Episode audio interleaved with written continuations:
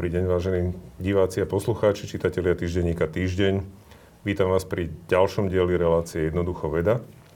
A veľmi ma teší, že dnes prijal moje pozvanie ďalší z finalistov Asset Science Award v kategórii Vynimočná osobnosť slovenskej vedy pre rok 2021, ale súčasne aj vedec roka 2001 a 2020 Imrich Barák. Imro, vítaj. Dobrý deň, ďakujem za pozvanie. No, my sme sa už pred reláciou trošku bavili o tom, že ako sa tvoja tá vedecká kariéra vyvíjala, ale mňa zaujíma aj ten úplný začiatok. Ako si sa dostal k vede? Ako, prečo, prečo práve veda? Čím ťa dostala?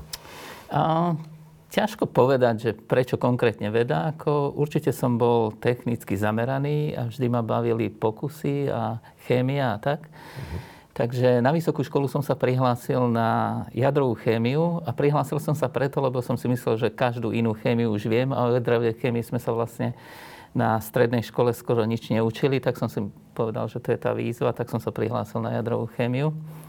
A čo to teda je jadrová chémia? Lebo ja mám tiež veľmi matnú predstavu o tom, že čo to vlastne znamená.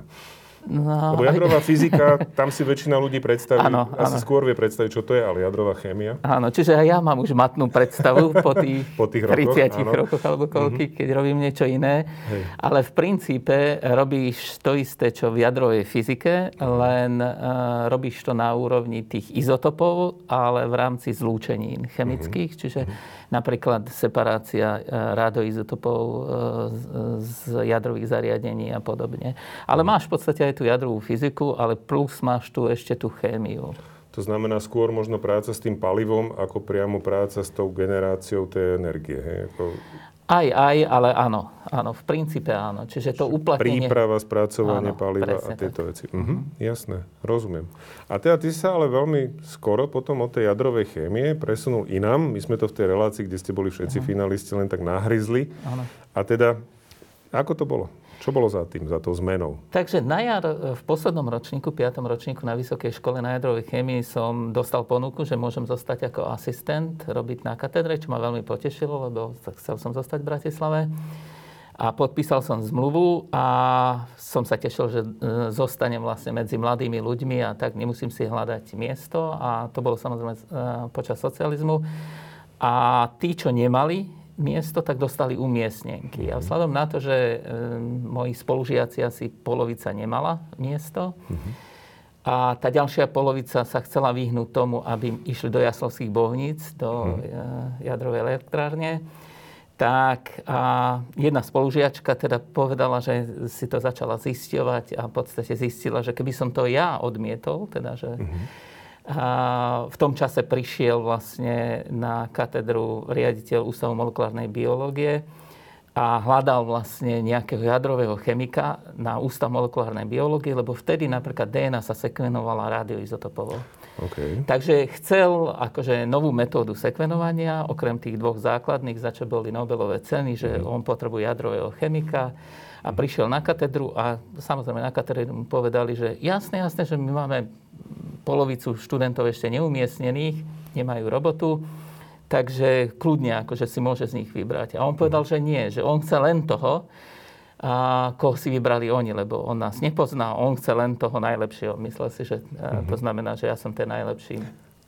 No a tak mi to bolo ponúknuté uh-huh. z katedry, ja som samozrejme odmietol, ale uh-huh. moja spolužiačka tak dlho na mne pracovala, že aby som to zobral, aby nemusela ísť e, do Jaslevských bolníc že nakoniec som teda zobral mm. toto miesto na Ústave molekulárnej biológie. Takže cherche la femme, jak sa hovorí. A... v zásade. Nie, to bolo také priateľské gesto asi, uh-huh, ktoré uh-huh. som urobil. A Áno.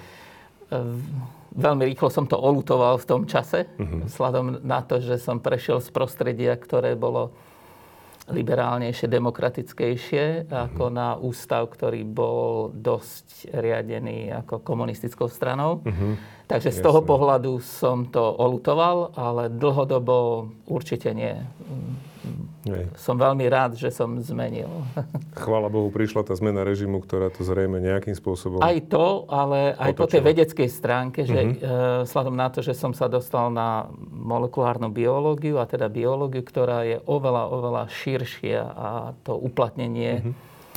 to vedecké uplatnenie je neporovnateľné s tým, čo by som mohol robiť v jadrovej chemii. Asi sa to vtedy ani nedalo tak vidieť, ako je to vidieť dnes. Že vlastne to Absolutne je jedna z tých nie. vied, ktorá sa rozvinula mm. vlastne s postupom aj mhm. technológií, aj, aj experimentálnej techniky, aj výpočtovej techniky zrejme. Mm.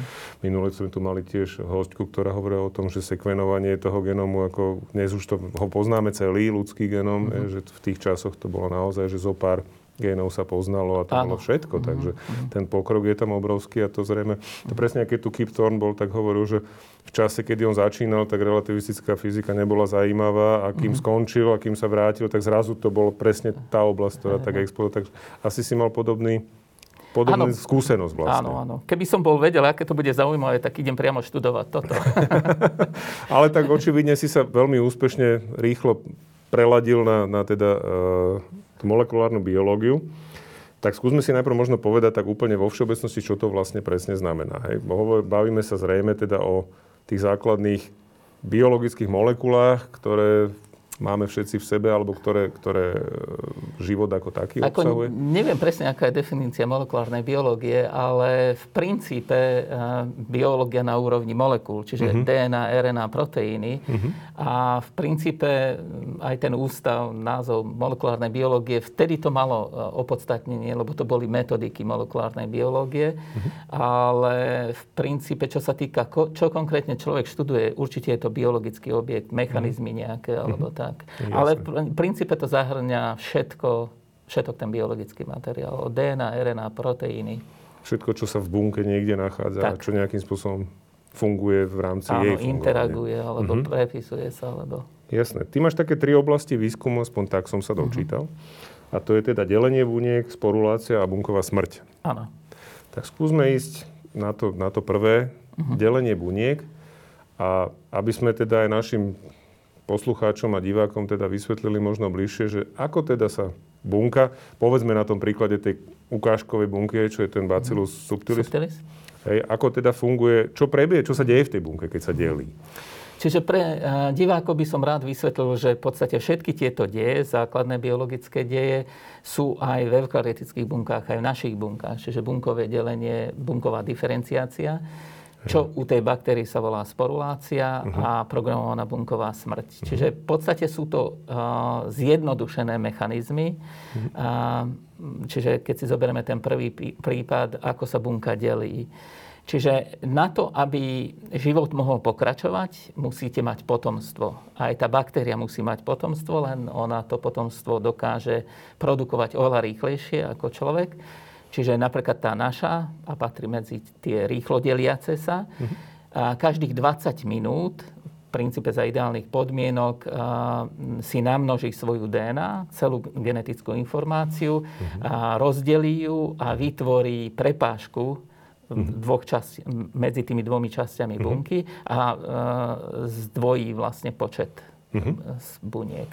Čiže keď napríklad večer naočkujete povedzme 100 baktérií, čo ani nevidíte, Áno.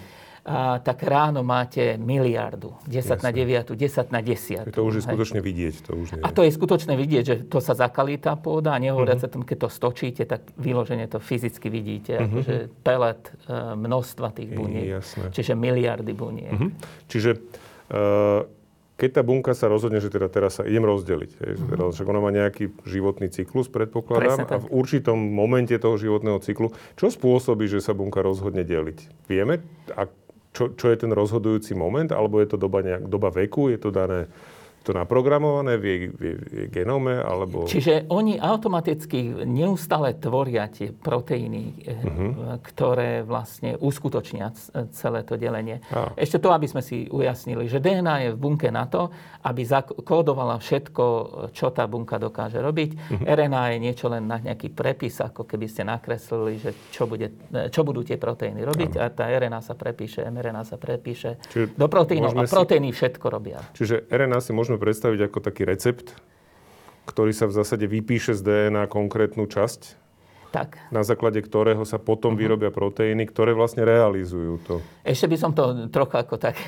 Je to tak laicky popisujem. Áno, ale veľmi Alebo dobre. ako projekt napríklad. Ja by som teda... dokonca recept dal ako DNA, uh-huh, že je mhm, recept. Okay. A, mm, mRNA by som dal už ako nákres OK, ako projekt? Hej, ako napríklad. projekt uh-huh. a e, proteín je to výsledné a veľa proteínov dokopy, niekedy aj samotný proteín, ale väčšinou veľa proteínov dokopy niečo urobí, napríklad to uh-huh. delenie. Uh-huh. Hej. Jasné. Čiže toto vlastne prebieha trvalo a je len otázkou čoho? Hladiny, tých pro, množstva tých proteínov? Áno, a to ak... závisí od toho, uh-huh. že koľko živín tá bunka má. Čiže uh-huh. keď hovoríme, že má dosť živín, tak uh-huh. ono tieto proteíny bude produkovať stále uh-huh. a tá bunka sa vždy v strede rozdelí každých 20 minút. Uh-huh. Je to tynčinkovitá baktéria, presne v strede sa rozdelí každých 20 minút uh-huh. a takto za noc máte 10 na 9 buniek, uh-huh. 10 na 10. Jasné. A tá vec, ktorú teda skúmaš, alebo skúmate uh-huh. v, rámci, v rámci tvojho týmu, je práve to, že ako tá baktéria vlastne vie, že kde má stred. Lebo teda ona nemá žiadny centimeter, ani nemá nejaký mechanický spôsob asi, ako to zistiť. Čiže ako to vlastne je? Čo že sa ako sa odmeria? zistiť? Ako sa ona sama odmeria, že presne uprostred sa Dobre, rozdelí? Čiže ešte jeden krok predtým ano. Eh, k tomu deleniu. Čiže máme tie, v bunke máme tie deliace uh-huh. proteíny, a tie deliace proteíny dokážu urobiť, e, prvý proteín, ktorý tam prichádza, dokáže urobiť lešenie. Okay. A okolo toho lešenie sa urobí vlastne stena. Uh-huh. A tam je veľa ďalších proteínov, čo sa toho e, zúčastňujú. A toto je už dosť dlho, desiatky rokov, relatívne známe, aspoň v tých modelových organizmoch. Uh-huh.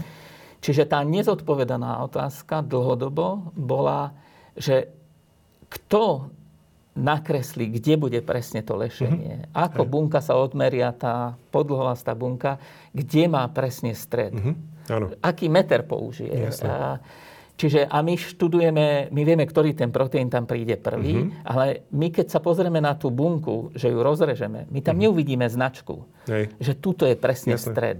On sa tam objaví a, a objaví sa v tom stresnom strede. Hej?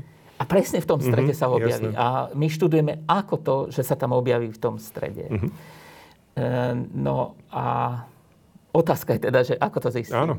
Čiže v niektorých e, baktériách to vieme. Čiže sú dva také základné modelové uh-huh. organizmy. Gram uh-huh. negatívna E. coli uh-huh. a gram, pozitívna, gram pozitívny Bacillus subtilis. Čo znamená gram pozitívny, gram negatívny? Aby sme Dobre, čiže veľmi, veľmi zjednodušene. Áno, samozrejme. Čiže každá a, a, bakteriálna bunka má membránu Áno. a potom má peptidoglykánovú vrstvu. To je tá stena, ako keby, uh-huh. ako tehličky nastavané okay. z peptidoglykánov. No a toto je priamo gram, negatív, gram pozitívna bunka. Gram okay. negatívna ešte má za tou stenou ďalšiu membránu. Okay. A na to môže mať ešte Čiže má dve membrány a medzi tým má ano, nejakú... veľmi úzkú e, stenu. Peptidy znamená to je bielkovina, či to je tuk? Uh, ani, ani. To sú vlastne peptidy pospájané, ale uh-huh. bližšie e, má to veľa špecifických charakteristík uh-huh, oproti teda... Čiže tam je dvojitá membrána, medzi tým je nejaká látka? A, áno. A pri gram pozitívnych je vlastne úzka. len tá stena... Ale oveľa hrubšia. A je hrubšia zase. Tak. A, OK, jasné. Dobre. A to je dané tým, kde tá baktéria žije. Čiže gram negatívne a kde tá gram pozitívna. Mm-hmm, jasné. Gram pozitívna... Čo potrebujú na svoju aj povedzme, ochranu voči vonkajšiemu prostrediu? Ochranu, uh, komunikáciu, komunikáciu. Mhm. napríklad. Mm-hmm. Gram negatívne často sú vlastne patogény alebo sú v nejakom kontakte väčšom s nejakými eukaretickými bunkami. Mm-hmm. Takže... Čiže častejšie sa snažia nejak ovplyvňovať to svoje okolie? Uh, ináč. Mm-hmm. Každá sa snaží. Áno, a... ale inak ináč. Mm-hmm. Hej, hej. No a v tej uh, gram negatívnej, mm-hmm. ako nájde, je to úžasný systém, to nie my sme objavili, i keď my to využívame už. Jasne. Že uh, sú tam tri proteíny, uh, min proteíny, mm-hmm. a jeden z nich je uh, inhibítor delenia. Okay. Dobre? Uh-huh. Čiže bráni tomu prvému proteínu, aby našiel, aby urobil... Aby začal tvoriť... To lešenie. Uh-huh. A tieto proteíny úplne zázračne rýchlo oscilujú od jedného pólu k druhému uh-huh. a tým vytvárajú gradient koncentrácie toho inhibítora. A takisto ako keď máš na špagátiku guličku a rozhýbeš to, uh-huh. kde je najmenšia šanca, že nájdeš tú guličku? V strede. Uh-huh. Čiže kde je najmenšia šanca tuto, že nájdeš tú guličku, teda Čiže ten proteín. ten proteín. Hm. Čiže najmenšia koncentrácia toho inhibítora bude v strede. OK. Čiže to je ten systém, ako vlastne bunka vie presne nájsť Svoj stred. svoj stred. Že ten prvý proteín, eh, ktorý tam Sa začne prichádza, koncentrovať tam, kde je toho inhibítora najmenej. najmenej. Tam mu to vôbec umožní, že, že vytvorí tú A stenu. plus ešte samozrejme, on sa vytvára v tej membráne, lebo nemôže v strede sa vytvoriť, kde len DNA. Čiže on rastie od stien. a od stien, hej? Ale aj tieto proteíny sa pohybujú, oscilujú od jedného pólu k druhému v tej membráne. A ešte oscilujú na helikálnych štruktúrach od pólu k pólu. No a my sme objavili v Bacillus subtilis, že tam sa to nepohybuje, OK. Ale tiež sa vytvára gradient, ale inakším spôsobom. Ale veľmi zaujímavé, keď sme odstránili v Bacillus subtilis ten náš systém, Áno. ten, ktorý je trocha statickejší, dali, zobrali sme z E. coli, Áno. tak sme dokázali donútiť tú bunku, aby tiež oscilovala. Dokázala týmto spôsobom sa deliť. aby, a, aby týmto spôsobom sa dokázala deliť. A pritom sme zistili, Mhm. že zrazu oveľa horšie sporuluje. Teraz sme už tej, pri tej sporulácii. sporulácii, hej. Ale ja sa ešte chcem vrátiť Dobre. presne k tomu, čiže ten Bacillus subtilis si povedal, že ten sta, uh, statickejší systém. Čiže ten statickejší systém spočíva v čom? Že Už nemá si povedali, že oscilujú teda tieto, tieto inhibítory a tu pri tom Bacillus subtilis to je ako? Čiže tam nemá jeden proteín a bez toho proteínu ani E. coli systém neosciluje, ale má dva ďalšie proteíny, Mhm. OK. ktoré priťahujú ten inhibítor k, na póly. A, OK.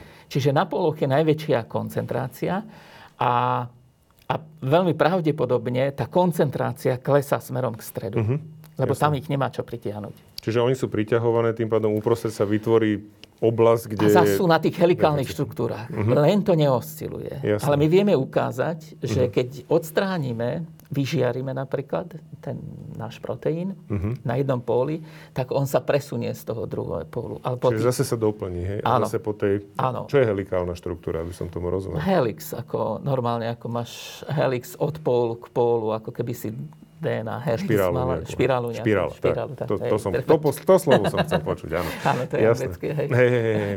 Čiže po tej špirále sa Áno. v podstate presunie zase nejaká časť toho inhibítora na druhú stranu, aby vyrovnal koncentráciu s tým druhým pólom. Áno, a v strede, v strede bude stále najmenšia. Zase deficit. Áno, Kde jasné. tá bunka rozpozná. Dobre, poďme teda k tej sporulácii, lebo sporulácia vôbec, ako bunka zistí, že teda nejdem sa deliť, idem radšej vytvoriť sporu. Lebo to sú asi dva procesy, ktoré sa navzájom vylúčujú. Že buď sa bunka rozdelí, alebo vytvorí sporu. Áno. Čiže sporulácia je na, najjednoduchší spôsob diferenciácie buniek. Čiže väčšina, väčšina baktérií nediferenciuje, ale táto dokáže a niektoré ďalšie.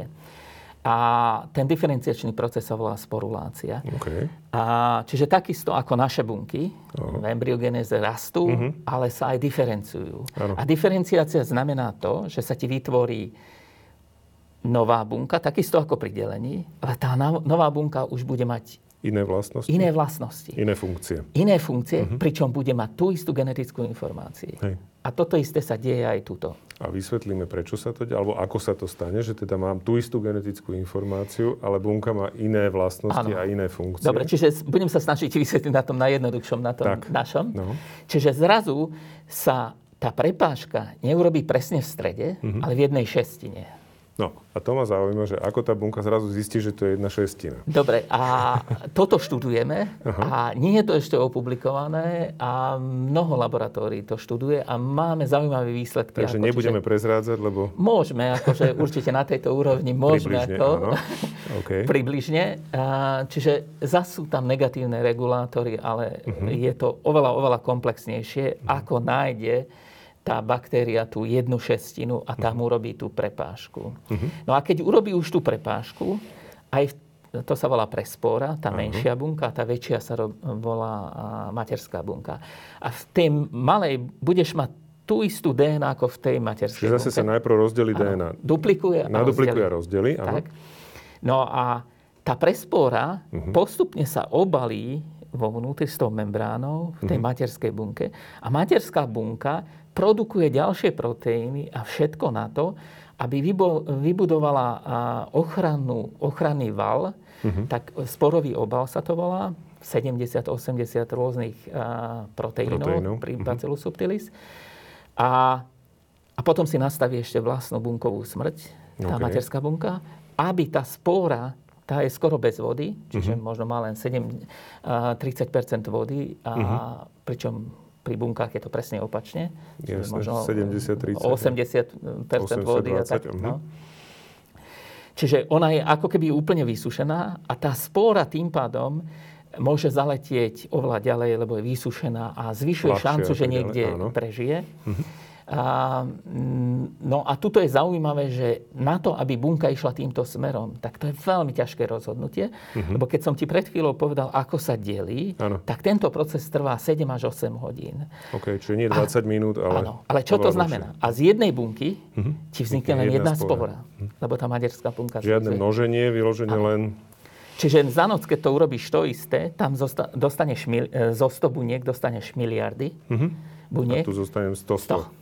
Maximálne 100 spor. Jasné. Čiže je to strašne nevýhodné. Čiže a jedno z dôležité, čo študujeme, ako sa bunka rozhoduje, ísť týmto To smerom. bola tá otázka, že čo vlastne, čo vlastne prinúti bunku toto spraviť? Je to, je to české krásne slovo strádání? Čiže ona sa bráni, aby išla touto cestou a bráni sa takým spôsobom. Napríklad táto naša baktéria je pôdna baktéria. Áno. A v pôde tie živiny klesajú, stúpajú a podľa toho ona sa prispôsobuje.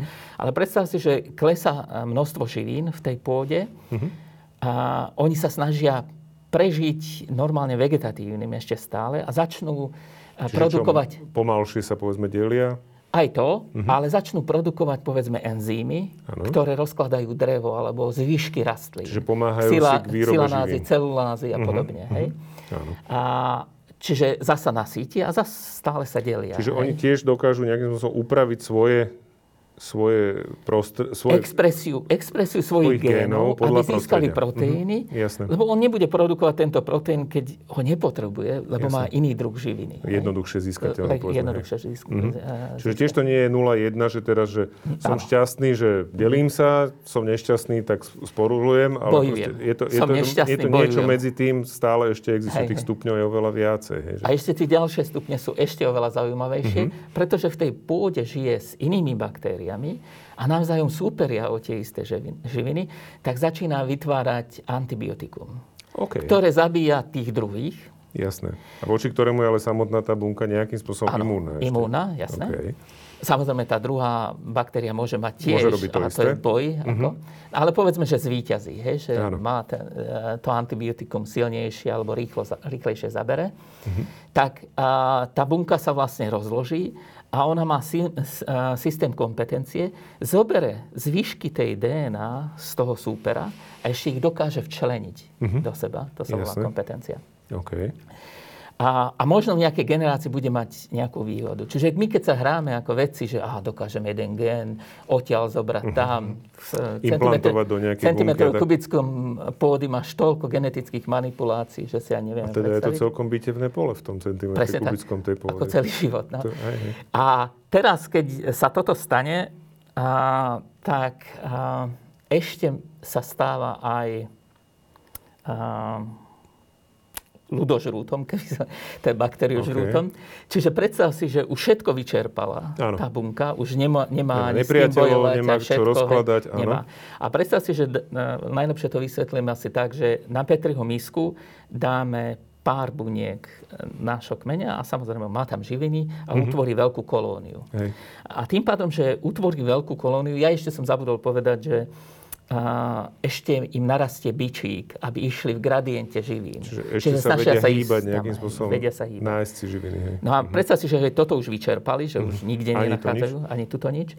Takže keď máš na Petriho misky takúto kolóniu, tak v strede tá bunka, Mhm. tie, ktoré sú v strede, nemajú sa ako dostať eh, Inám, áno. inám, lebo bránia tie bratia, sestry, Áno, tí deti. súrodenci, Súrodenci, deti, áno. aby prenikli na kraj. Mhm.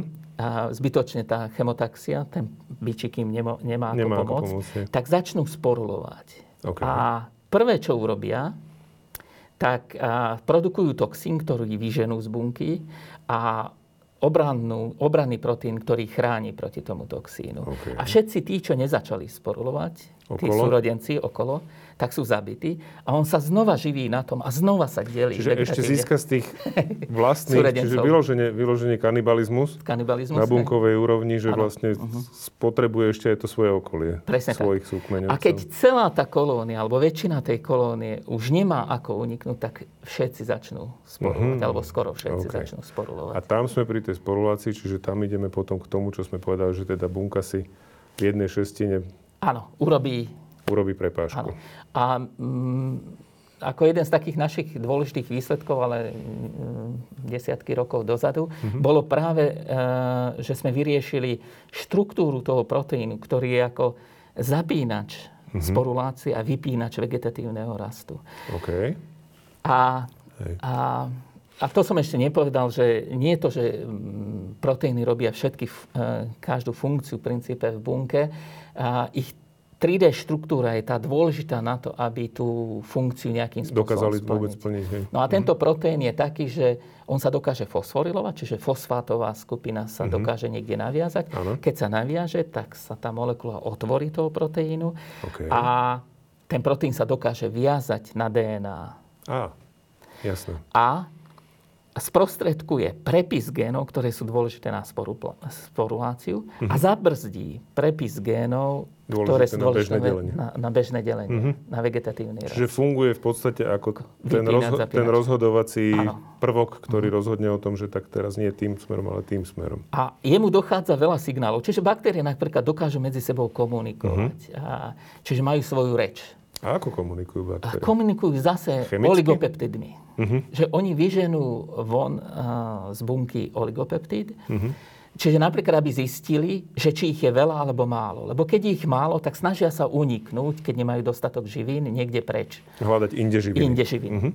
Ale keď ich je veľa, uh-huh. tak ten oligopeptid, koncentrácia toho oligopeptidu je vysoká. Sa, vysoká uh-huh a tie oligopeptidy sa viažú, oni sú špecifické len pre túto baktériu. Uh-huh. Oni nebudú zaznamenávať tie ostatné. Tí, tie budú chcieť uh-huh. zabiť. Áno. Ale svojich vlastných. Uh-huh. A ten oligopeptid sa naviaže na nejaký proteín, ktorý je v tej membráne, uh-huh. aj cez tú bunkovú stenu, trčí von. Áno. A vnútri sa zmení tá konformácia alebo štruktúra toho proteínu uh-huh. a ten môže preniesť fosfát na nejakú kinázu a kináza konečnom dôsledku na ten náš proteín. OK, hej. jasné. Čiže toto je tá reč, čo používa vonku uh-huh. v mhm. tomto prípade a vnútri používa tú fosfátovú skupinu, ktorá niečo robí. Čiže je to niečo ako taký asymetrický zámok alebo kľúč, že keď sa na, no, základe, no, na základe vonkajšej koncentrácie sa vnútri zmení tiež, ale ano. niečo úplne iné. Môžem to použiť v mojich prednáškach? budem, budem mať cťou, samozrejme, jasné. Len mi to napadlo, že je to asymetrický kľúč, že vlastne, že vonku máš iný, iný typ molekuly sa na niečo viaže a vnútri iný typ molekuly zase je vypustený. Áno, tak. A tým pádom vlastne potom to mení to vnútorné prostredie Áno. až teda niekam ďalej. A zase zmení len nejaká štruktúra nejakého ďalšieho proteínu, Áno. ktorý už potom prepíše tú DNA na mRNA alebo zaploku, zablokuje prepis Jasné. DNA. OK. A teraz poďme k tej sporulácii. Čiže je to tak, že vlastne časť tej bunky sa naozaj e, oddelí, alebo teda začne sa, vytvorí sa membrána, na, v podstate sa zdvojí DNA. Áno, predtým ešte, hej. Tá spora produkuje sama nejaké proteíny, alebo to robí za ňu tá materská bunka? Ona produkuje proteíny, Svoju... čiže iná génová expresia. Čiže uh-huh. iné gény sa prepisujú v tej spore ako v materskej Áno. bunke. Uh-huh. Ona musí produkovať proteíny, ktoré sú dôležité na to, aby zabalila tú DNA, aby ju ochránila a tak vnútri. Uh-huh. Ale všetko zvonka, stena sa buduje zvonka. Uh-huh. A to robí materská bunka. Čiže to je vnútri materskej Áno, bunky? preto sa to volá okay. endospóra. Hej? Okay. Čiže v tomto prípade tá spóra je vo vnútri uh-huh. a okolo nej tá materská Čiže bunka... ešte vnútri bunkovej membrány materskej bunky. Nie je to tak, že sa oddelí a len nie, cez nejaké nie, nie, v úvodzovkách okno, nie. tam sype proste tá materská bunka niečo. Hej, jasné. A mhm. oni ešte stále medzi sebou komunikujú, mhm. lebo musia nastaviť tú genovú expresiu, aby niekto podal tú mal tú presne pravý čas ano, tú tehličku. Správnym pomerom správnym cementu pomerom a tak. A, tak. a z prespory idú vlastne tieto signály, kedy už môže podávať tú tehlu, kedy ano. má použiť tú maltu. Čo, má už, čo môže už uzavrieť, lebo ano, už to tam je. Uh-huh, jasné. A takto Dobre. sa tvoria jednotlivé vrstvy okolo tej uh-huh. prespory, uh-huh. ktoré utvorí ten neskutočne rezistentný obal. Uh-huh. A spory dokážu prežiť milióny rokov bez živín, bez vody. Jasné. Vysoké teploty, radiáciu, rôzne chemické látky a tak. Mm-hmm. Čiže toto bolo aj také... To je taká v zásade konzerva. Áno, e, neskutočne stabilná, zdá sa, že konzerva. Taká veľmi odolná a teda mm-hmm. oveľa dlhšou dobou spotreby ako trvanlivosti. Čiže vzhľadom na to, že e, nejaké experimenty ukazujú, že dokáže prežiť aj milióny rokov, mm-hmm. takto, že bez ničoho, bez, bez mm-hmm. nejakého procesu vo vnútri, mm-hmm. A to bola a, taká, m, taká prvá indícia e, tej teórie panspermie. Že hej. napríklad... A, život na Zem mohol byť prinesený, prinesený meteoritmi. Hej. Meteoritmi, mm-hmm. meteoritmi. Hej. Dokonca niektorí ako Francis Crick a, a Carl Sagan išli ďalej. Mm-hmm. Oni povedali, že to môže byť aj riadená panspermia. Že nejaká civilizácia inde... Teoreticky áno. Že aby urobila obyvateľným... Nejaký svet. Hej. Nejaký svet. Tak ho osídli vybraným že pošle druhmi, meteority áno. so áno, sporami áno, a kde áno. budú vhodné podmienky, alebo mm-hmm. sa dokážu vytvoriť mm-hmm. vhodné podmienky, tieto uh, spory ožijú mm-hmm. a vytvoria to také mikroprostredie. Začnú pretvárať to prostredie áno, tým pôsobením života. No, to je zaujímavá myšlienka, lebo to je jeden, jedna z teórií, ako vlastne mm-hmm. vznikol vôbec život na Zemi, že teda či to boli len molekuly, ktoré boli prinesené, lebo o tom, že sa vyskytujú organické molekuly v otvorenom vesmíre vieme. To už dnes nám potvrdili najrôznejšie uh-huh. sondy. Alebo či to teda naozaj boli až spory, to je otázka. Áno, ale nič to nemení na fakte, že na tom, niekde inde musela uh, Musel vzniknúť ten život, Áno. aby tie spory mohli vzniknúť. No a keď hovorím, že o tej riadenej, tak, alebo neriadenej panspermii, tak v princípe to robíme aj my, keď uh-huh. pošlame na mesiac. Áno. Tak určite to tam znečistíme tak, nejakou sporou a takisto Mars alebo tak. Je takže... veľká snaha to nerobiť. Áno, tak. Ale nedávno som čítal niekde práve článok o tom, ako sa tuším Číňanom podarilo dokonca také tie extrémne odolné organizmy Aha, to je...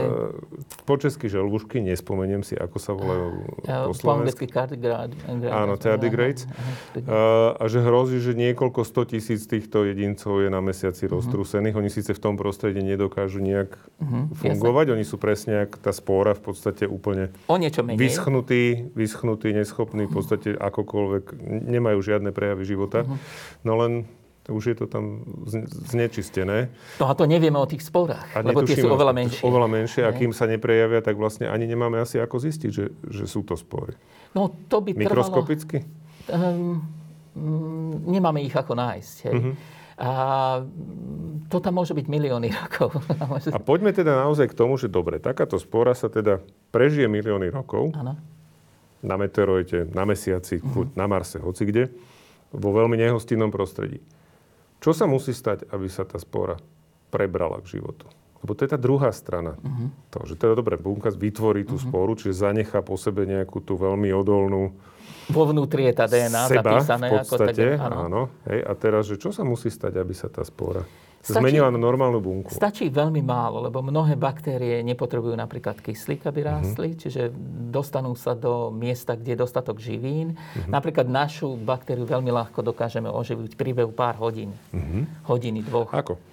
Pridáme živnú pôdu, kde je alanín a, a Čiže ona, nejaké, nejaké, uh, nejaké bielkoviny, alebo teda nejaké mm, aminokyseliny. aminokyseliny tak, pardon. Aminokyseliny. Hej, jasné. Čiže, ale zrejme v nejakom vodnom prostredí. Áno, áno, to je dôležité. A, čiže je to tak, že spora reaguje primárne možno na to vodné prostredie, alebo kombináciu? A Nie, ako sa to, to vôbec ona dozvie? Hej? Teda keď je áno, kvázi umrtvená, áno. Ako sa tá spora dozvie, že aha, zrazu mám okolo seba, mám... Čiže mám voda amino... nestačí, to no. vieme, uh-huh. lebo keď e, vyčistíme spory a dáme ich do vody, takých vlastne udržujeme, ona, sa, uh-huh. ona nemôže vyklíčiť. Okay. Ale keď tam dáme nejaké živiny a hlavne teda a, molekuly, ktoré preniknú cez ten obal, okay. ako napríklad alanín, uh-huh. L-alanín, tak to je signál, zase sa naviaže na nejaký, na nejaký proteín vo vnútri. Okay na membráne, čo je uh-huh. hlboko vnútri. A ten proteín zmení svoju terciálnu štruktúru a zase spustí jeden ďalší krok. Uh-huh. A ten potom spustí ďalší a ďalší a ten obal sa začína rozkladať a uh-huh. vypúči, ako vyklíči vlastne e, tá spóra. Sa zmení ako na normálnu. Na normálnu bunku. A môže sa znova deliť v strede. Okay. Čiže zase je to v zásade o tom, že chemicky molekula, ktorá pasuje do nejakého zámku, Presne tak. zase vyvolá reakciu vnútri pod tým hrubým obalom, ktorý inak teda neprepustí prakticky nič. Tak. Čiže ale to vodné prostredie, ale v kombinácii s tými správnymi Molekulami, molekulami, ktoré, ktoré to, ktoré to dokážu spustiť. ktoré to dokážu spustiť. Čiže napríklad niektoré spory dokážu sa množiť a, vedľa reaktora, jadrových reaktorov a máš vlastne ten zásobník, kde ja neviem, desiatky metrov vody a je, kde sa ukladajú tie paliva, lebo to nemôžeš ani vybrať, lebo by ťa to zabilo. A Jasné, keby to sa príliš- zo 100 príliš- metrov na to pozrel možno. Tak a tieto baktérie priamo v tých nádržiach napríklad dokážu žiť. Mhm. Vo forme spor alebo Tieto vo forme nie, tieto, sú, tieto majú ešte ďalšie mechanizmus, ktoré sa dokážu tak opraviť, ale spory by tam v Čiže pohode to je skôr o oprave DNA Áno, poškodené hej. žiarením, hej, Mhm, takým tak. spôsobom. Hej. OK. A vráťme sa možno naspäť trošku k tomu, lebo toto je, čo sa týka spor, ale ty si povedal ten zaujímavý termín, a to je teda tá bunková smrť. Mhm. Že dobre, materská bunka vytvorila sporu. Mhm. Teraz musí tá bunka umrieť na to, aby sa tá spora dostala do prostredia, alebo ju tá bunka nejakým spôsobom vypudí a následne až umrie, alebo ako funguje tento mechanizmus? Nie, on si nastaví svoju smrť, čiže vlastne urobí sa nejaká diera, ona zlizuje tá materská bunka a tá presne... sa rozloží? Áno. A spóra vlastne Tým pádom sa dostane do prostredia. To je dôležité aj kvôli tomu, aby nezačala klíčiť. Aby na zvyšku Mhm. tých... Lebo už prostredie je také zlé, už bunka sa rozhodla, že Áno. už prostredie Že- už že je nestačí. nevhodné. Áno. Takže toto je tiež dôležité, aby ona nebola moc chránená. Práve, Mhm. že aby bola vyslaná a plus tým pádom, že je taká vysušená, tak môže oveľa ďalej zaletieť. Hej? Je jasné.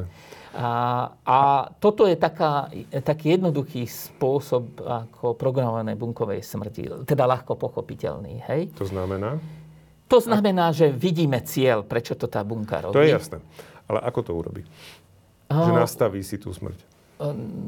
Zas dostane signál znútra tej e, spory, že aha, Som ja mám hotová. stenu, ja som hotový. OK. A, a zasa prepíše nejaký gen a, v materskej bunke, ktorý, a napríklad, produ, e, ktorý vytvorí autolizing, ktorý vlastne rozloží tú stenu OK. a tá bunka stlačí, e, stratí tlak a v podstate sa rozpadne. Spomenul si jedno zaujímavé slovo, bunkový tlak. Lebo ja som sa niekde dočítal o nanotrubiciach, ktoré dlhé roky boli veľkou teóriou, že teda toto je spôsob komunikácie buniek. A ak som to správne pochopil, tak to skôr je o tom, že to je vlastne len reakcia buniek na nejaký tlak, ktorý si je na ne vyvinutý. Dobre, predtým, ak ti odpoviem na to, OK. tak rád by som dopovedal ešte Určite. tej programovanej bunkovej smrti. Čiže toto je niečo, čo ľahko pochopíme, že prečo to bunka robí. Jasné.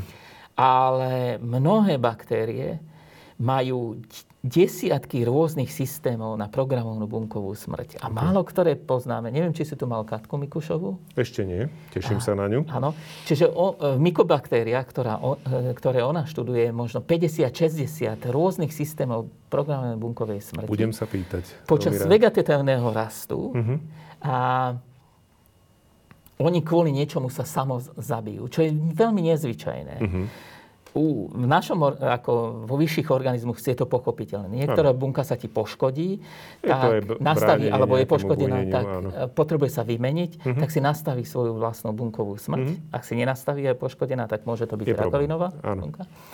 Ale keď si nastaví, tak e, sa spracuje a nahradí ju iná bunka. A to sa e, bežne robí, čiže hovorí sa, že každých 7 rokov sa vymenia všetky naše Prakticky bunky. všetky. A sú bunky, ktoré oveľa skôr a častejšie. Áno, napríklad nervové oveľa neskôr a veľmi Hej, hej, málo. Hej? No a túto u jednobunkového organizmu, no na čo musí mať systém na sebevraždu? To je skoro nepochopiteľné Hej. a pritom ich má toľko veľa. Hej. Čiže niektoré chápeme, jedno chápeme napríklad pôsobenie antibiotík. Čiže jedna vec je rezistencia baktérií na antibiotika, ale predstavme si, že použiješ antibiotikum a, tá bunka nie je rezistentná proti Okay. antibiotiku, ale niektoré z tých buniek, ktoré sú v, tej, v tom množstve, si nastaví akože kvázi bunkovú smrť, že ako, sa, ako keby sa zabila OK. a už nebere donútra to antibiotikum. A Čiže je ako mŕtva. Pseudosmrť. hej? Pseudosmrť. OK. A je ako keby mŕtva. Čaká, keď- kým klesne koncentrácia Presne, antibiotika. Presne tak. A zrazu OK. Mhm. ožije. A to, keď z miliardy máš 10 Tak pri tom, stačí na to, pri tom, pri tom rýchlom raste, áno, pri tom rýchlom raste. Odstrániš to antibiotikom, ono akože mm-hmm. vyrastie. Keby si ho dlho udržoval v tomto stave, tak mm-hmm. samozrejme sa rozpadne a tak. Jasne. Možno aj toto je dôvod, prečo musíš dobrať antibiotika. Zrejme to je dôvod, prečo treba dobrať antibiotika áno. a brať tie dávky, ktoré nám áno, predpísali. Hej. Že sú rôzne aj dávky pri rôznych bakteriálnych infekciách mm-hmm. práve kvôli tomu, že zrejme toto je jedna mm-hmm. z hlavných hlavných aj tém výskumu vlastne, že účinnosti antibiotík, že Áno. aby koncentrácia bola dostatočne vysoká, že tomuto zabráni. Presne tak. A druhá, že doba použitia tak dlhá, že uh-huh. už tie bunky nemajú šancu. Asi Áno, že nemajú šancu. Ale je to zaujímavé najmä preto, že povedzme pri tých vyšších organizmoch, ako sme my, uh-huh že toto je vlastne jeden zo spôsobov bunkovej smrti. Ten druhý je, keď náš imunitný systém vlastne objaví bunku, ktorá je Jasne. nejakým spôsobom poškodená. Ale je zaujímavé to, že, lebo to vieme, to, to je uh-huh. tak sa všeobecne vie, že áno, keď niekomu nezafunguje dobre imunitný uh-huh. systém, tak má väčšiu, väčšie uh-huh. riziko povedzme nádorových uh-huh. ochorení, lebo ten imunitný systém nie je schopný tie bunky nachádzať a deštruovať, a ničiť ich, ničiť ich. Ale je celkom pozitívne, že vlastne niektoré, asi nie všetky tie bunky, to vedia aj samé, že vlastne keď oni zistia, alebo je, musí byť to poškodenie dostatočne veľké, aby sa tá bunka rozhodla, že tak toto je už na mňa moc a že teda radšej sa zabijem. Oni, oni to vedia, čiže keď je malé poškodenie, dá sa to opraviť. A snažia tak, sa áno, opraviť. Ale keď mm-hmm. to poškodenie je také, že mm-hmm. zdravá bunka to vždy vie, hej? Jasne. že má nastaviť svoju vlastnú smrť alebo nie. Hej? Súvisí to nejak s tým, že sú samozrejme, že ten život buniek je časovo nejak obmedzený. Uh-huh. A že teda napríklad, neviem, aj však kožné bunky nám v zásade pravidelne z nás prší v podstate ano, nejaké hej, odumreté, uh-huh. odumreté kožné bunky. Že to nejak súvisí tiež s tým, či to je iný mechanizmus. Táto, taká tá pravidelná obnova. To, čo sme aj povedali, že vlastne tá obnova tých, tých tkaní, je to prakticky tento mechanizmus, že tá bunka má naprogramované áno, áno. Neviem, počty delení napríklad, hej, napríklad, to sú nejaké hej, tie alebo, teloméry, ak, sa dobre, ak si dobre pamätám. To je trocha iné, ale v princípe to skôr ako so starobou súvisí. súvisí. Ja to je zase hej, hej, vôbec schopnosť obnovy. Hubo Tomáška, Jožo Nosek by vedeli o tom viacej povedať. Okay. A, ale áno, čiže podstate v tých bunkách máš rôzne proteíny, mm-hmm. rôzne mm, materiály a chemické väzby sa mhm. môžu mm-hmm. porušiť. A podľa toho, ako veľmi sú porušené, je dobre ich vymieňať. Jasne. Čiže takisto, ako keď máš stenu a zrazu jedna tehla sa ti rozrobie, dobre to vymeniť. Hej. Ja som to spomínal minule nedávno, e, myslím, že práve sliznice, povedzme, mm-hmm. tenkého hrubého čreva, že tam sa 7 až 10 sa tie sliznice každý deň vymení. Presne tak. Že to je to dôležité, prečo musíme spať, lebo to sa deje v spánku. Áno, že čo, čo máš hlboko v sebe, napríklad, či ja neviem, nervové bunky sú dôležité, ako aby pracovali. Tie sa najmenej. Tam, najmenej a veľmi pomaly. Hej, hej. Hej. Ale tieto takéto tkanivá, ktoré dostávajú zabrať na, tou dennou činnosťou, že tie idú veľmi rýchlo. Hej. No Ale... ešte, ešte, ešte predtým, jak áno, tu by ešte áno. v tej bunkovej smrti inú vec, čiže napríklad kúsok DNA, mm-hmm. DNA, čo je genetická informácia, je egoistická. Ona má charakter, že môže byť egoistická. Okay. A jak Ako sa to prejavuje? Dobre. Čiže máme krátke DNA, kruhové, volajú uh-huh. sa plazmidy. Okay. Cez ne dosť často prenášame gény z jedného organizmu do druhého. Uh-huh. Má, povedzme, pár génov, možno 5-10 génov. A dva z tých génov uh-huh. tvoria ten toxín a antitoxín. Okay. No a toto im zabezpečí nesmrteľnosť okay. a egoizmus. Okay. Lebo predstav si, že sa dostane do baktérie uh-huh. a je ich povedzme len dve alebo tri kópie toho. Uh-huh. Ale baktéria sa ti rozdelí, uh-huh. dostane sa donútra, ona sa delí, povedzme, tá naša každých 20 minút. Uh-huh. A všetky tri budú v jednej. Jasne. A v druhej nebude nič. Uh-huh. Tak tam, kde nie je nič, má výhodu, lebo nemusí produkovať navyše nejaké proteíny. Okay. A za tých mnoho generácií aj za noc Áno v podstate tá má výhodu a prerastie túto a mhm. tá, ten plazmid by zanikol. Jasne. By Áno, zmizol. prestal by existovať, lebo sa nemohol Jak si zabezpečí to kúsok, to je pár tisíc bázových párov, uh-huh. aby zostal v tej populácii. No. A môže tam byť aj gen rezistencie napríklad. Uh-huh. No, tak, že v podstate charakter tých dvoch proteínov, toho toxínu a antitoxín. Uh-huh. Toxín zabíja tú bunku. Uh-huh. Áno Antitoxín bráni zabitiu. Jasne. Antitoxín je proteolyticky nestabilný, čiže e, sa rozkladá okay. rýchlejšie ako toxín. Okay. Tým pádom, že ten plazmid tam je, on núti tú bunku, aby sa to produkovalo. A sa produkuje. Uh-huh. A keď sa rozdelí a všetky tri kópie budú v tejto časti uh-huh. a v tejto nič, ano. tak aj tu bude toxín a antitoxín a nič sa nebude diať, ale pomaličky sa antitoxín, antitoxín sa začína rozpadať uh-huh. a zabije túto. Okay. A prežijú práve tie, ktoré Lebo musí vedia, navyše...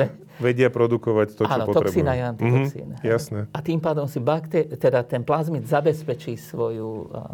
Egoistická DNA znie dobre. Tak, tak. Je neskutočne egoistická. Je, na tom je výborné. vlastne celý, ako nielen v tomto prípade, ale keď mm-hmm. to zoberieme ako celú tú chémiu, chémiu života, biochémiu, ano. je presne na tomto založené. Že ináč by neboli živé organizmy. Tak ono ten egoizmus je v rámci evolúcie všeobecne sa niekde prejavuje. On je horší, keď sa objavuje u vyšších organizmov, ako sme my. Ale to už je úplne iná téma potom zase. Áno, my sme veľmi nebezpeční v tomto. My vieme byť oveľa, oveľa väčší, Áno. možno A práve preto by sme mali byť oveľa múdrejší, aby sme dokázali ten egoizmus uh, prerobiť na altruizmus. Vyvážiť, vyvážiť aspoň. Aspoň vyvážiť, no. Hej. Ale poďme k tým nanotrubiciam. Lebo Dobre. to ma zaujalo, akože teda, že bunka vystreluje nejaké nanotrubice. Aha. Čiže asi pred vyše desiatimi rokmi uh-huh. jedna izraelská skupina, Sigal Ben Jehuda, opublikovali úžasný článok Cell, uh-huh. ktorý dosť ako ovplyvnil uh, mikrobiológiu kde ukázali, že vlastne z baktérie môžu vychádzať nanotrubice. Keď sa, sama naša baktéria, robili to na našej baktérii, tie Bacillus subtilis, má povedzme mikrometer šírku, uh-huh. tak e, nanotrubica má len 70 nanometrov. Jasné, čiže rádovo menej. 1000 nanometrov, 70 ano. nanometrov. A vybehne nanotrubica, ktorá je a, 50 mikrometrov. OK, čiže 50, 50 násobok väčšie. Hej.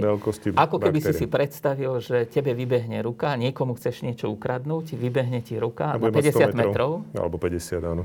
A, áno. A, a zobereš niečo. Uh-huh. No a oni ukázali v ďalších článkoch, že tieto nanotrubice dokážu prenášať DNA uh-huh. Mhm. a zrazu a dokážu prenášať DNA. A teraz ukázali, že nielen medzi sebou, uh-huh. ale aj s cudzími druhmi. Okay.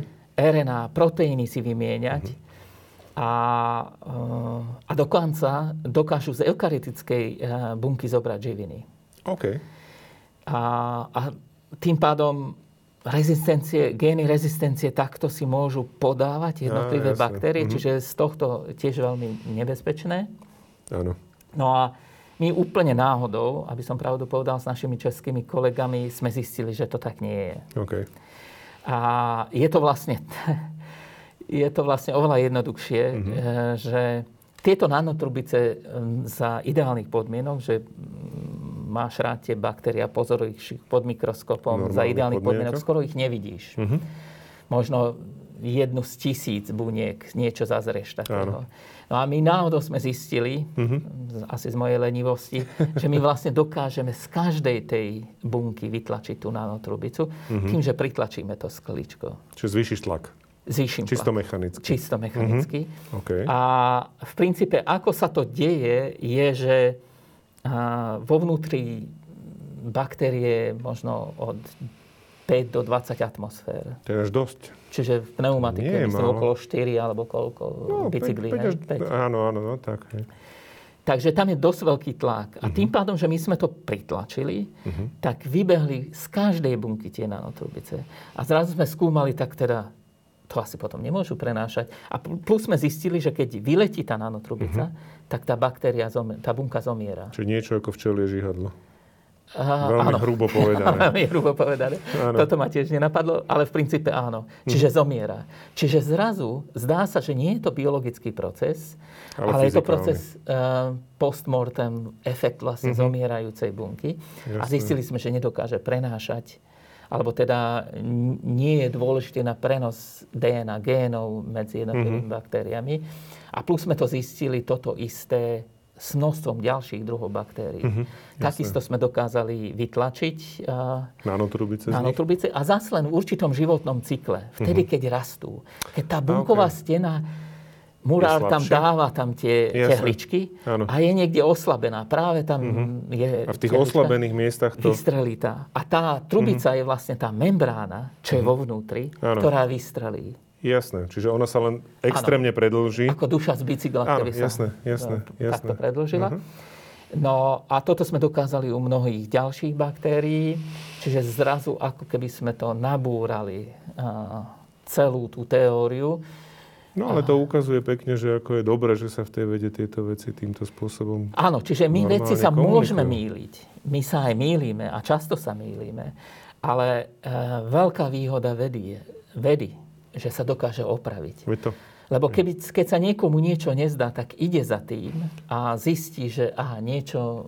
Buď to potvrdí, áno na svoju smolu, alebo možno aj radosť. Aj, alebo, aj radosť. Alebo lebo, aj radosť, môže, lebo môže študovať ďalšie veci. To je tak komplexné. Objavia sa mu ďalšie aj. otázky, ktoré aj. by ho predtým možno nenapadli, keby to neskúmal. Uh-huh. Alebo naopak zistí, že to nie je pravda. Uh-huh. A možno zistí niečo úplne iné, čo uh-huh. ho zase posunie niekam ano. ďalej. Že Čiže to... aby to nebolo také jednoduché, že uh-huh. aký je to úžasný výsledok, a baktérie majú napríklad nanodróty, elektróny si s tým prenášajú. My nevieme, okay. či tieto nie sú napríklad takisto, Aha. alebo je to niečo úplne iné, že je to Aha. riadený biologický systém, uh-huh. alebo eukarietické bunky, ako mhm. rakovinové bunky vlastne vysielajú Dokážu takéto komunikovať. Nejaké, a, je to komunikácia, alebo je to len nejaký... Nemusí byť to, je to komunikácia, ale nemusí to byť úplne riadená, uh-huh. ale nejakým spôsobom sa prenesie napríklad nejaký faktor, ktorý ti vlastne nakazí aj nejakú ďalšiu bunku, ktorá je oveľa ďalej a uh-huh. môže byť potom rakovina, uh-huh. rakovinotvorná. Jasné.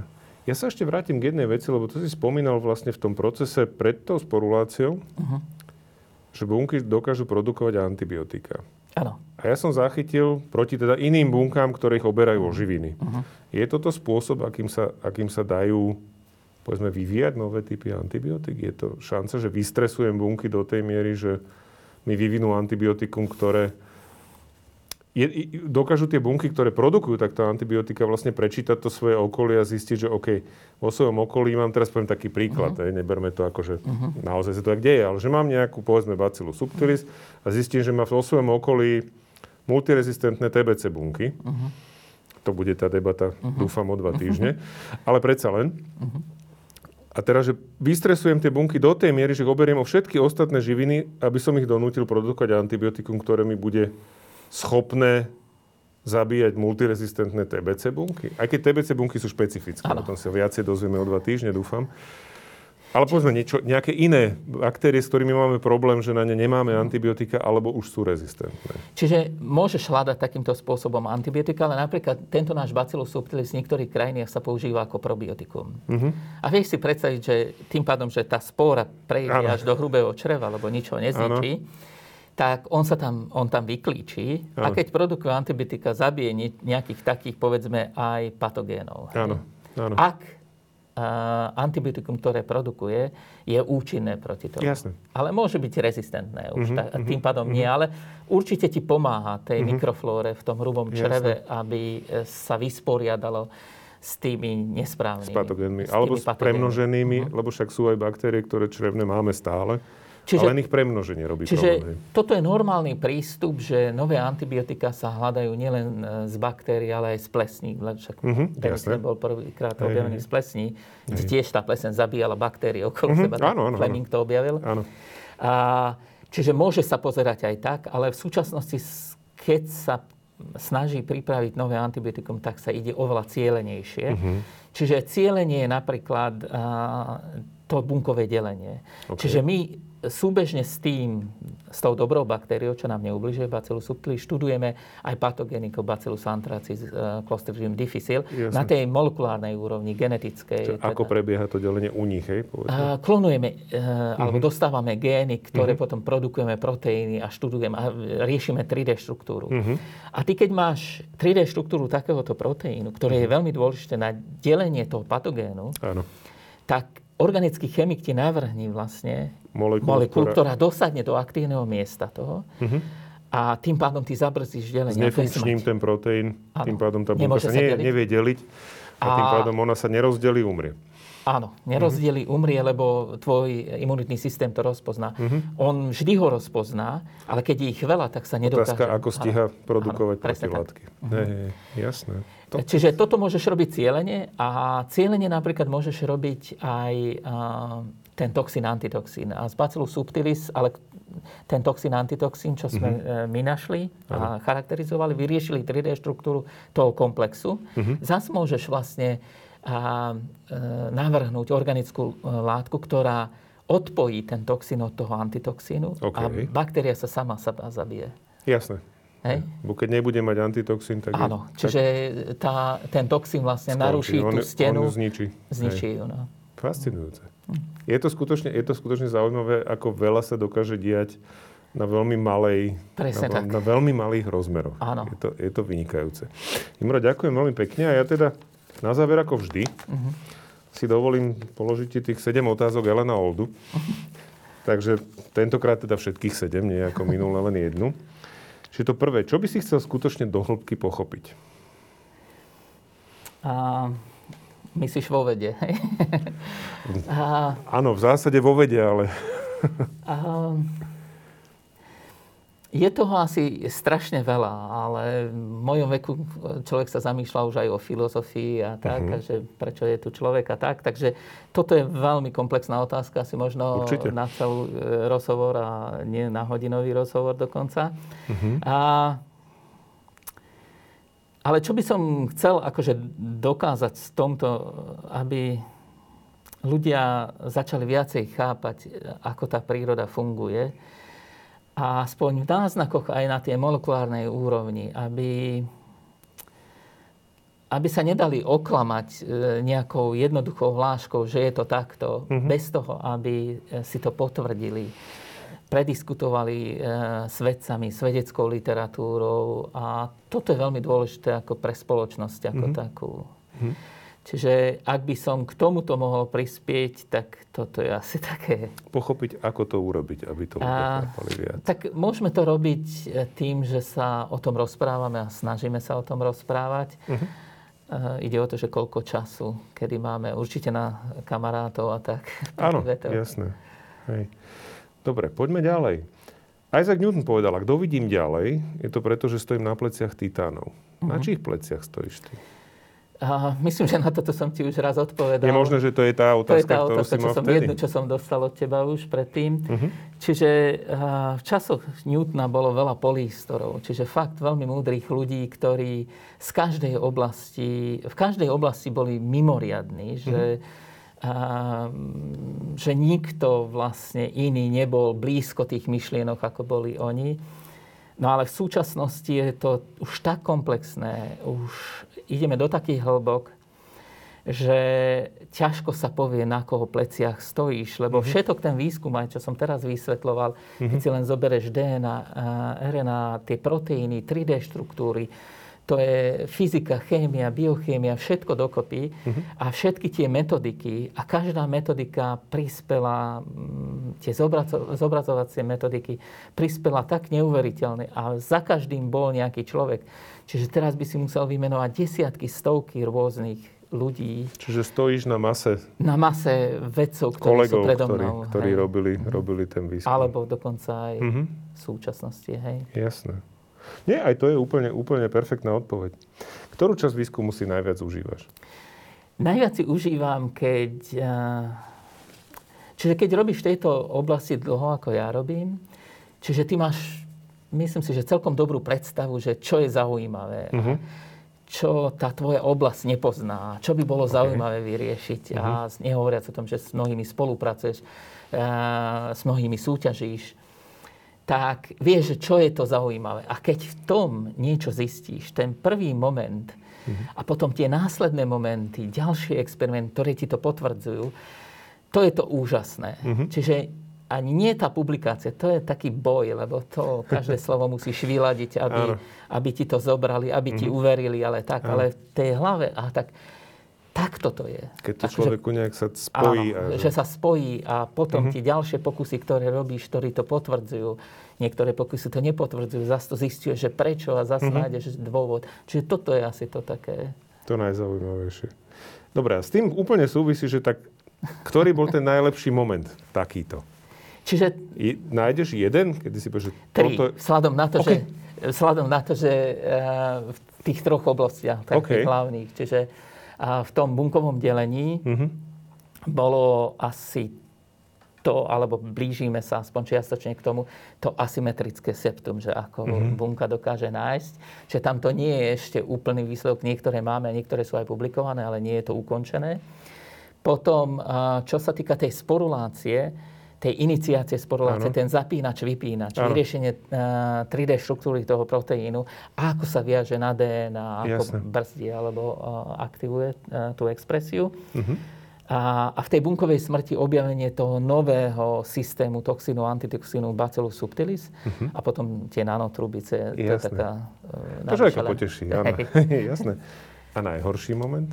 Najhorší moment je presne opak tohto, že, uh, že máš nejakú veľkú ideu a ideš za tým a po rokoch dvoch zistíš, alebo aj troch, že to bola blbosť. A je nejaká konkrétna? A, Spomenieš si? A, možno tých je až tak veľa, a, alebo tak veľa, že... Že sa nedá vy, vybrať jedna špecifická. Že nedá sa jedna mhm. vybrať. Mm-hmm. Je dôležité, aby prišla čo najskôr. Mm-hmm. A preto je to riskantné pre vedca, a, že keď sa sústredí dlho na jedno a, a hovorí si, musí to takto byť, ale nie je to všetko. Okay. Mm-hmm. A tým sa sám seba klame. Uh-huh. A veľmi zlé je to uh, napríklad pre PhD študentov, keď sú danú na takúto problematiku. Čiže ja sa snažím študentov dávať na viacej problematik, alebo aj postdokov, uh-huh. aby mali ša- šancu uh, v niečom Uspieť. Uspieť uh-huh. a zistiť niečo zaujímavé. My nevyzbierali len sumu, sumu neúspechov. Áno. Čiže pre uh-huh. šéfa, keď máš väčšiu skupinu, eh, tých 10-13 ľudí, je to úžasné, lebo vždy aspoň jedno sa niečo, niečo zaujímavé, veľmi zaujímavé blíži. Čiže uh-huh. ty, sa, ty si môžeš užívať, ale uh-huh. svojím spôsobom a, musíš chápať tých podriadených, že aj ten, čo veľa robí... ten úspech. A aj ten, čo veľa robí, nemusí prísť k tomu úspechu. Uh-huh. A preto sa treba snažiť dávať tých ľudí na viacej projektov, aby aj oni mali tú radosť. Ale to som si zažil aj ja ako PhD uh-huh. študent alebo ako postdoc. Hej? Ináč úplne rovnako to funguje aj v normálnom biznise. Ano. Človek potrebuje v určitých, minimálne v určitých intervaloch, potrebuje zažiť úspech, aby ho ten, či už biznis alebo veda bavili. Tak. Ak človek neustále zbiera len neúspechy, tak uh-huh. v určitom momente ho to asi demotivuje natoľko, uh-huh. že sa povie, že to radšej pôjdem robiť niečo. A ešte horšie, keď sa zač- e, dlhodobo sa klame. Že? Jo, no dobre, to už sme, to už sme v úplne inej rovine. Biznis je to dobre, lebo skrachuješ. E, áno, tam je ten, niekedy je tá odpoveď rýchlejšia ano. a nemilosrdnejšia, uh-huh. ako v tej vede. To môže byť. Hej, že uh-huh. Zažili sme to celé antivaxerské uh-huh. hnutie založené na jednej sfalšovanej štúdii. V podstate, áno, pôvodne, áno. Katastrofa. Uh-huh. Dobre, čo ti dáva seba dôveru? Aha, neviem, či, som, či mám v seba dôveru. A, ak mám, tak určite to, čo viem. A... OK. Perfektná odpoveď. No. Krátka, jasná, stručná. To je výborné. A tá posledná otázka, to sme trošku nakusli pri tej prvej, že čo podľa teba treba urobiť, aby sa viac ľudí, aj na Slovensku, a možno nielen na Slovensku, uh-huh. nadchlo prevedu? Myslím si, že úplne kľúčové je vzdelanie a myslím si, že od základnej školy spôsob výučby, dať tým deťom voľnosť, aby išli za tým, čo ich zaujme, aby sme ich nezahltili s tým, na čo nemajú, ale radšej povzbudili v tom, na čo majú. Mm-hmm.